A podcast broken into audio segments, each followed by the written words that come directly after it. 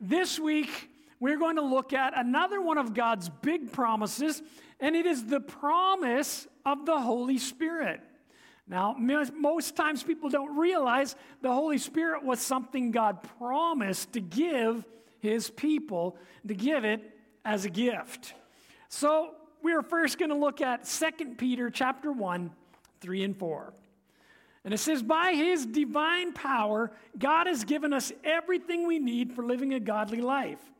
We have received all of this by coming to know him, the one who called us to himself by means of his marvelous glory and excellence. And because of his glory and excellence, he has given us great and precious promises. These are the promises that enable you to share his divine nature and escape the world's corruption caused by human desires.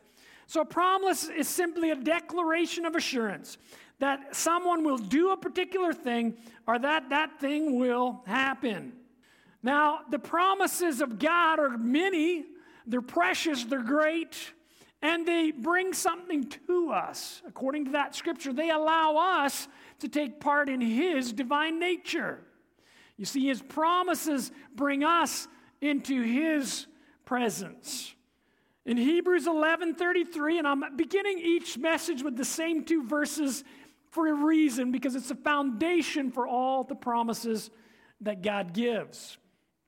And verse 33 says, By faith, these people overthrew kingdoms, ruled with justice, and received what God had promised them. So, finally, I want to say about promises that they must be received by faith. Okay, so the promises are great, there's many, but they must be received by faith. So, today we are looking at the promise of the Holy Spirit. Galatians chapter 3, verse 13 and 14. It says, But Christ has rescued us from the curse pronounced by the law. When he was hung on the cross, he took upon himself the curse for our wrongdoing. For it is written in the scripture, Cursed is everyone who is hung on a tree. Through Christ Jesus, God has blessed the Gentiles with the same blessing he promised to Abraham so that we who are believers might receive the promised Holy Spirit through faith. The Holy Spirit was promised to God's people. The promises of God's Holy Spirit were actually mentioned back in the Old Testament. He made it clear that the day was coming when He would pour out His Spirit. Haggai chapter 2 and verse 5 is one of those verses. It's God speaking. He says, My spirit remains among you, just as I promised when you came out of Egypt, so do not be afraid. You see, God promised Moses and the people of Israel that his presence would be among them and go with them. And if you remember when God's people came out of Egypt, they were slaves in Egypt for many, many years, generations. God brought them out, and when he brought them out, they were led by a cloud during the day, which was his presence, and by a pillar of fire at night, which was his presence. His presence was with them and led them. He stayed with them. And then at one point in their journeys, they were told to make a tabernacle, which was a large tent structure. And in that tabernacle was the Ark of the Covenant where God's presence would dwell. It was a golden box with rings on the side so they could put poles through and carry it. And there were two golden angels on each end. And that was where the presence of God would dwell. So he said, My presence will dwell with you. He promised it and he kept his promise. You see, God's Holy Spirit at this time came upon people. So his presence was among them, and from time to time, his Holy Spirit would come upon somebody.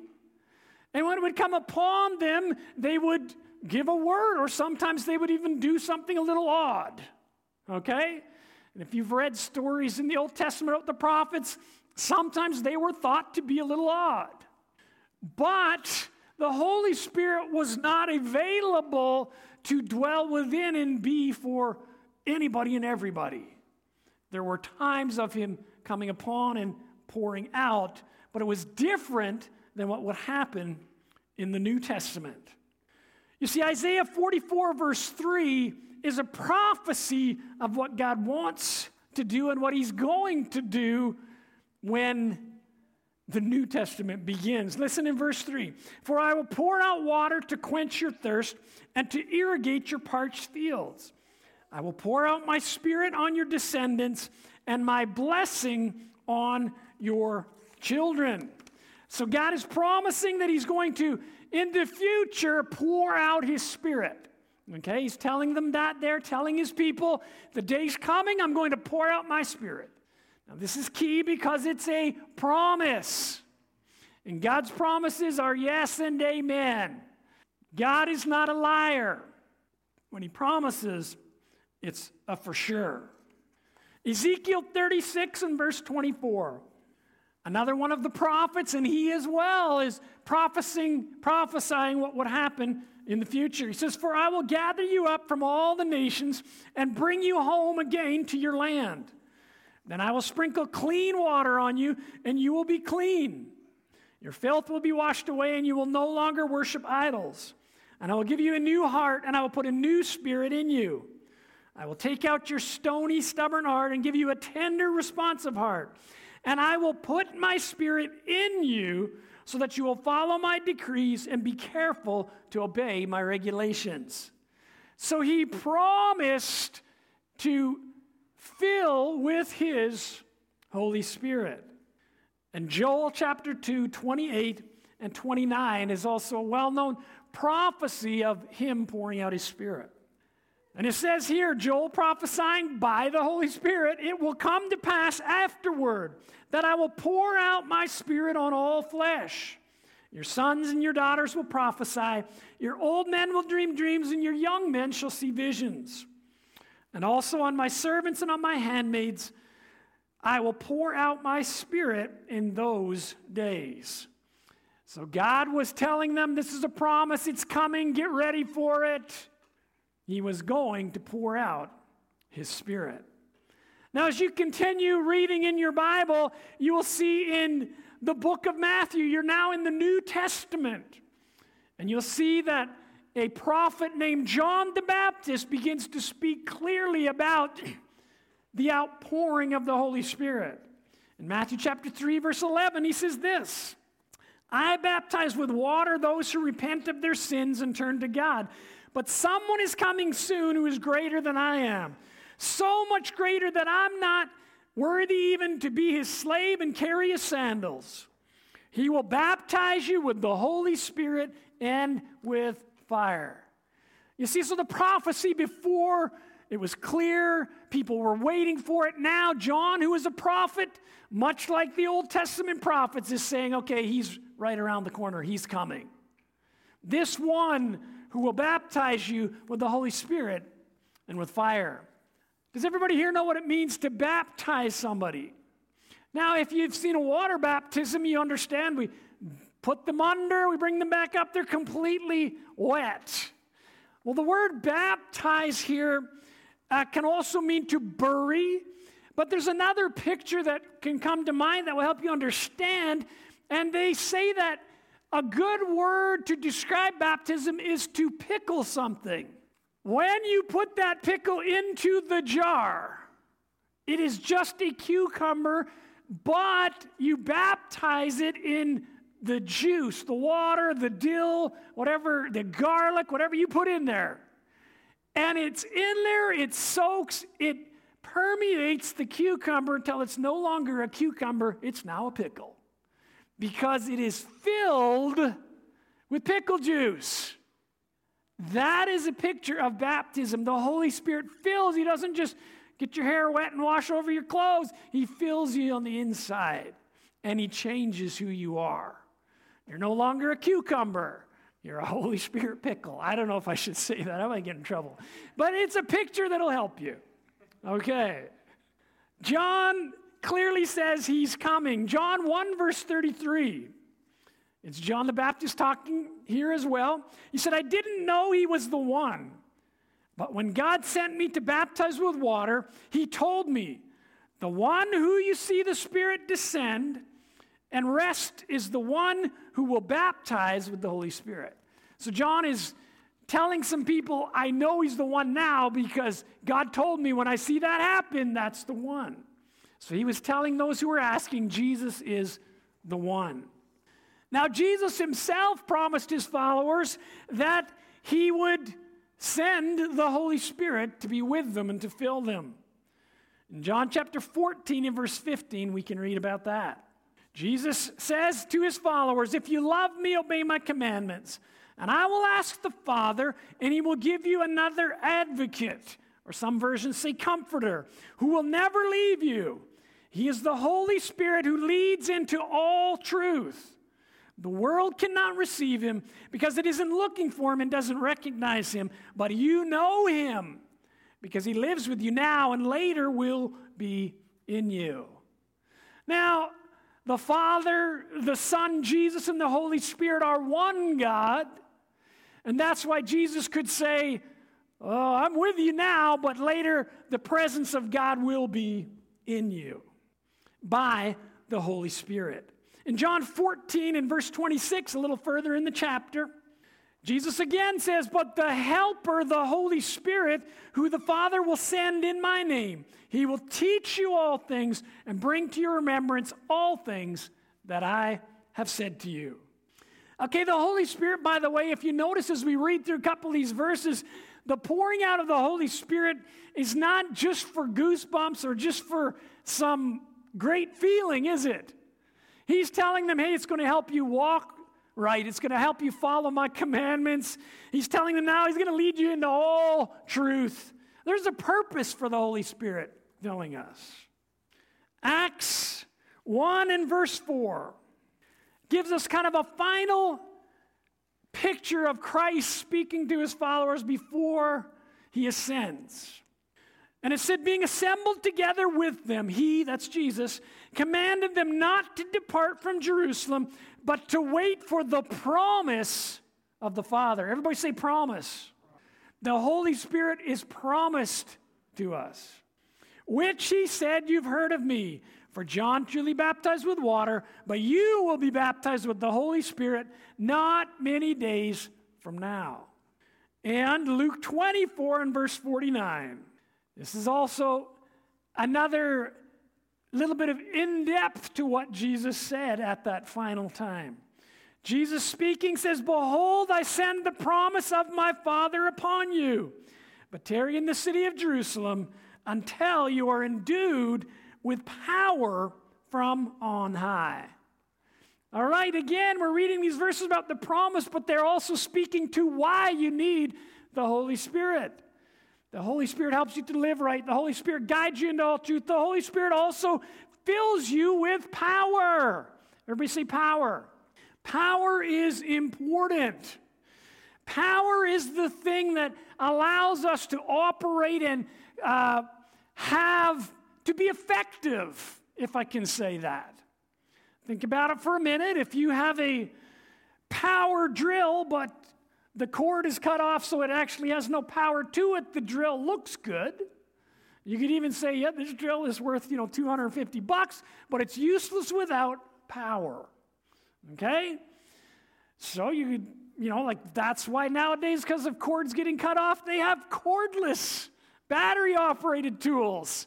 However, you still have to have a battery that's powered up. You see, similarly, the Holy Spirit gives us power to be effective to what God has given and designed us to do. And you know what? That could be a little different for each of us, but you need power to do it. Okay? And the Holy Spirit provides that power. Now, those were Jesus' last words before he ascended to sit at the right hand of the Father. He's telling them, hey, you guys, you wait for that outpouring of the Holy Spirit. Wait for it. You need it. And we read about when they received it first, because many received the Holy Spirit in the days and years following Christ's words. Acts chapter 2, verse 1 to 4 is a well known scripture of that first outpouring of the Holy Spirit. And it says, when the day of Pentecost had fully come, they were all with one accord in one place. And suddenly there came a sound from heaven as of a rushing mighty wind, and it filled the whole house where they were sitting. Then there appeared to them divided tongues as of fire, and it sat on each of them. And they were all filled with the Holy Spirit and began to speak with other tongues as the Spirit gave them utterance. So the Holy Spirit on that first outpouring, it was very dynamic. There was wind, there was fire, and they were filled with the Holy Spirit and began to speak in other tongues. And if you continue to read, you know that at that time, the language they were speaking was a known language that others heard the good news of Jesus. Okay? There can be heavenly language of tongues, which isn't a language known here. But at that exact time, the tongue they were given was something that could spread the good news to others in the area that heard them. Okay? I don't want to go deep into all of it, but that's often uh, spoken of as the gift of tongues. You see, when the Holy Spirit comes with the Holy Spirit are gifts. And there's prophesying, word of wisdom, word of knowledge, discernment, uh, healing. There's uh, all of those, and there's the gift of tongues, which often uh, Bible interpreters say that's very specific to having a language that you don't know and somebody else does, and you're able to witness to them. Okay? And then there's what uh, we talk about as the evidence or the initial evidence of being filled with the Holy Spirit, and that would be speaking in tongues. Acts 10 44 to 46 says, While Peter was still speaking these words, the Holy Spirit fell upon all those who heard the word. And those of the circumcision who believed were astonished and as many as came with Peter, because the gift of the Holy Spirit had been poured out on the Gentiles also. For they heard them speak with tongues and magnify God. Okay, so they knew they were filled with the Holy Spirit. How? Because they heard them speak with tongues and magnify God. Now, I understand that not everybody from certain backgrounds has the same belief on the Holy Spirit, so I'm not trying to say I'm absolutely God 100% and everybody else is wrong. Not at all. I'm just sharing it the way uh, the Pentecostal assemblies would share the Holy Spirit, okay? And kind of what our uh, beliefs are on that area. Now, there's a whole teaching you can go into on tongues. I'm not going there at all. I'm talking about an amazing promise that we can have, okay? And I want to encourage you. None of us knows everything. I just want to encourage you receive the promise. To not receive the promise because we want to argue about the details that we maybe don't know or can't even be 100% sure. Don't argue about the details, receive the promise. Is that okay? Is everybody good with that? Receive the promise of the Holy Spirit. You know, the old devil is, he just, any way he can to get people not to get what God wants, right? And if he can get you arguing, if he can get you upset, if he can just get you to blah, get mad or stubborn, you'll not receive the promise. So I just encourage you receive what he has even if you don't 100% understand what he is what he's giving you. And somebody said, "Wow, I don't want to receive the Holy Spirit unless I know and understand it 100%." That's actually not possible. Did you know that? If somebody tells you they know about it 100%, they're lying. You say, well, How can you say that? Because the Holy Spirit is God, and it says his ways are past finding out. His ways are higher than our ways. So you cannot know and understand it completely, not with your human mind, but you can receive the gift. Okay? Look at somebody and say, You can receive the gift. Because his gifts are good. His gifts are amazing. Acts chapter 19 and verse 4. Acts chapter 19 in verse 4. And I'll give you a little background before I start reading. Paul has come to some disciples. He's found some disciples and he asks them, Have you been filled with the Holy Spirit since you believed? And he asked them that question, and they say to him, We haven't even heard if there be any Holy Spirit. They didn't even know what the Holy Spirit was, but they had believed about Jesus. But listen what uh, he says here. Then Paul said, John indeed baptized with a baptism of repentance, saying to the people they should believe on him who would come after him, that is on Christ Jesus. So they got baptized in water and they heard John's message about Jesus, but they hadn't yet been filled with the Holy Spirit. And when they heard this, they were baptized in the name of the Lord Jesus. And when Paul laid his hands on them, the Holy Spirit came on them, and they spoke with tongues and prophesied. Okay, so there's just some picture. I'm giving you some verses that you can see. Someone can believe and then be filled with the Holy Spirit. The verse I read to you previously, they believed in their hearts, were immediately filled with the Holy Spirit. And then they had to get water baptized after. But the timeline doesn't have to be long, it doesn't have to be short, but you do need to believe in Christ to be filled with the Holy Spirit. Okay? So that's kind of a clear thing you need to understand. You can't be like, well, you know, I'm a Satanist, but I kind of think I'd like the power of the Holy Spirit. Can I be filled? No, you couldn't. It's okay. I know nobody here is. I'm going like really extremes. You don't think I'm picking on you. Okay? You couldn't. You would have to believe in Christ, give your life to Him, and then you can receive that gift. You see, all believers can receive the Holy Spirit by asking in faith. Luke 11 and verse 9 to 13. And so I tell you, keep on asking and you will receive what you ask for. Keep on seeking and you will find. Keep on knocking and the door will be open to you.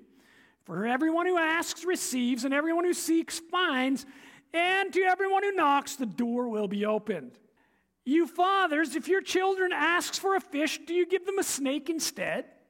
Or if they ask for an egg, do you give them a scorpion? Of course not.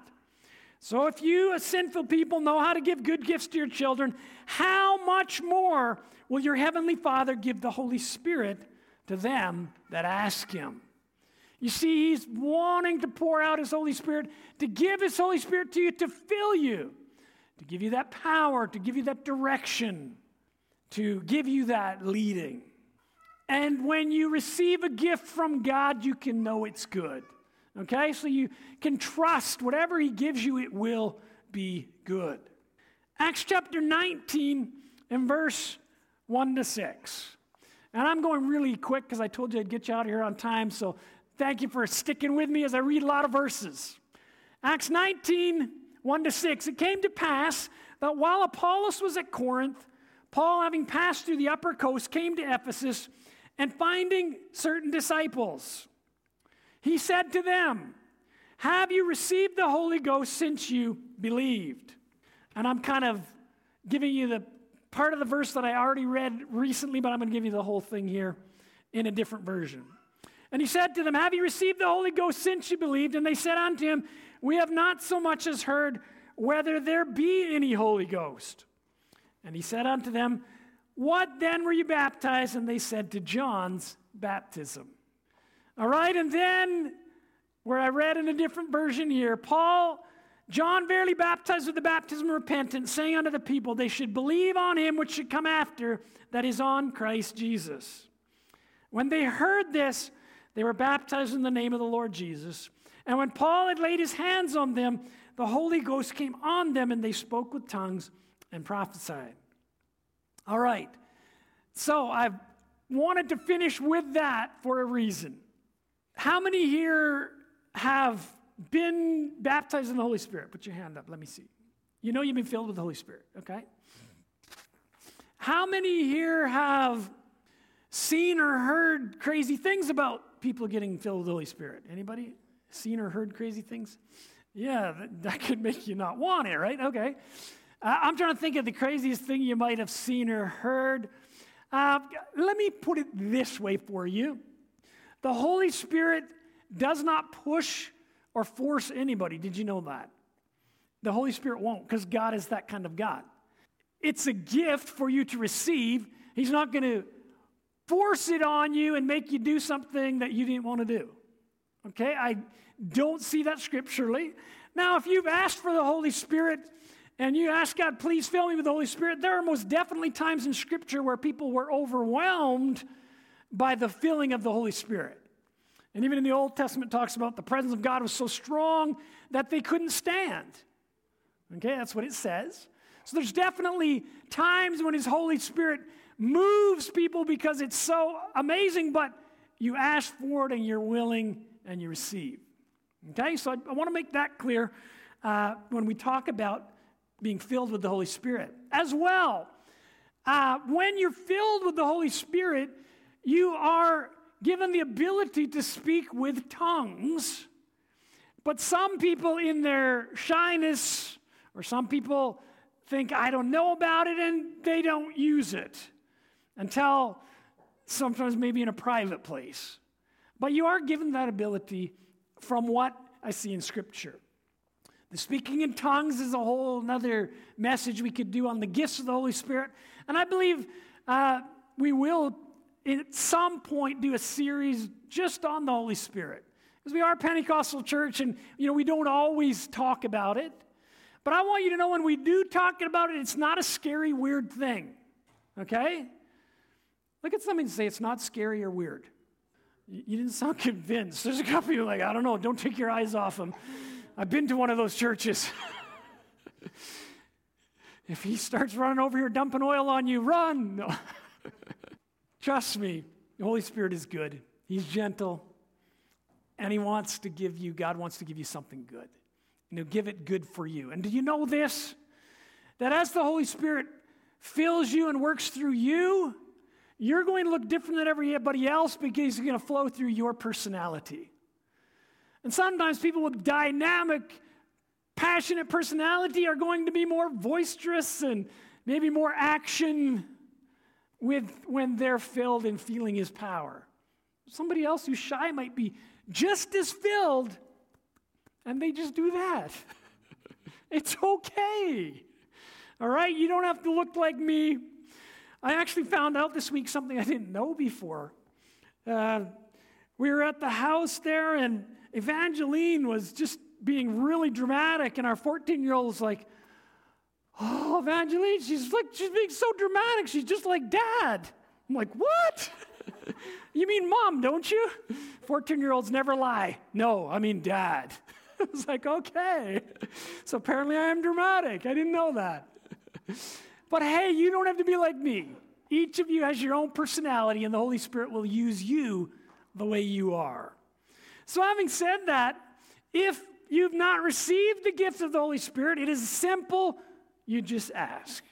That's what it says in Scripture. You ask. So, as a group, I'm going to have you stand right where you are in your seats. I'm not going to pull anybody to the front or do anything weird. And we're going to ask as a group for maybe those few that haven't yet received and want it. And that's how we're going to do it. And we're going to believe by faith you've received it. Okay, because you receive the Holy Spirit the same way you receive salvation. It's words and saying, Yes, I want it. And guess what? Here it comes. You've got it. Okay? And uh, again, because I know some here aren't used to this, I'm going to make sure and not make anybody feel horrible or out of place. All right?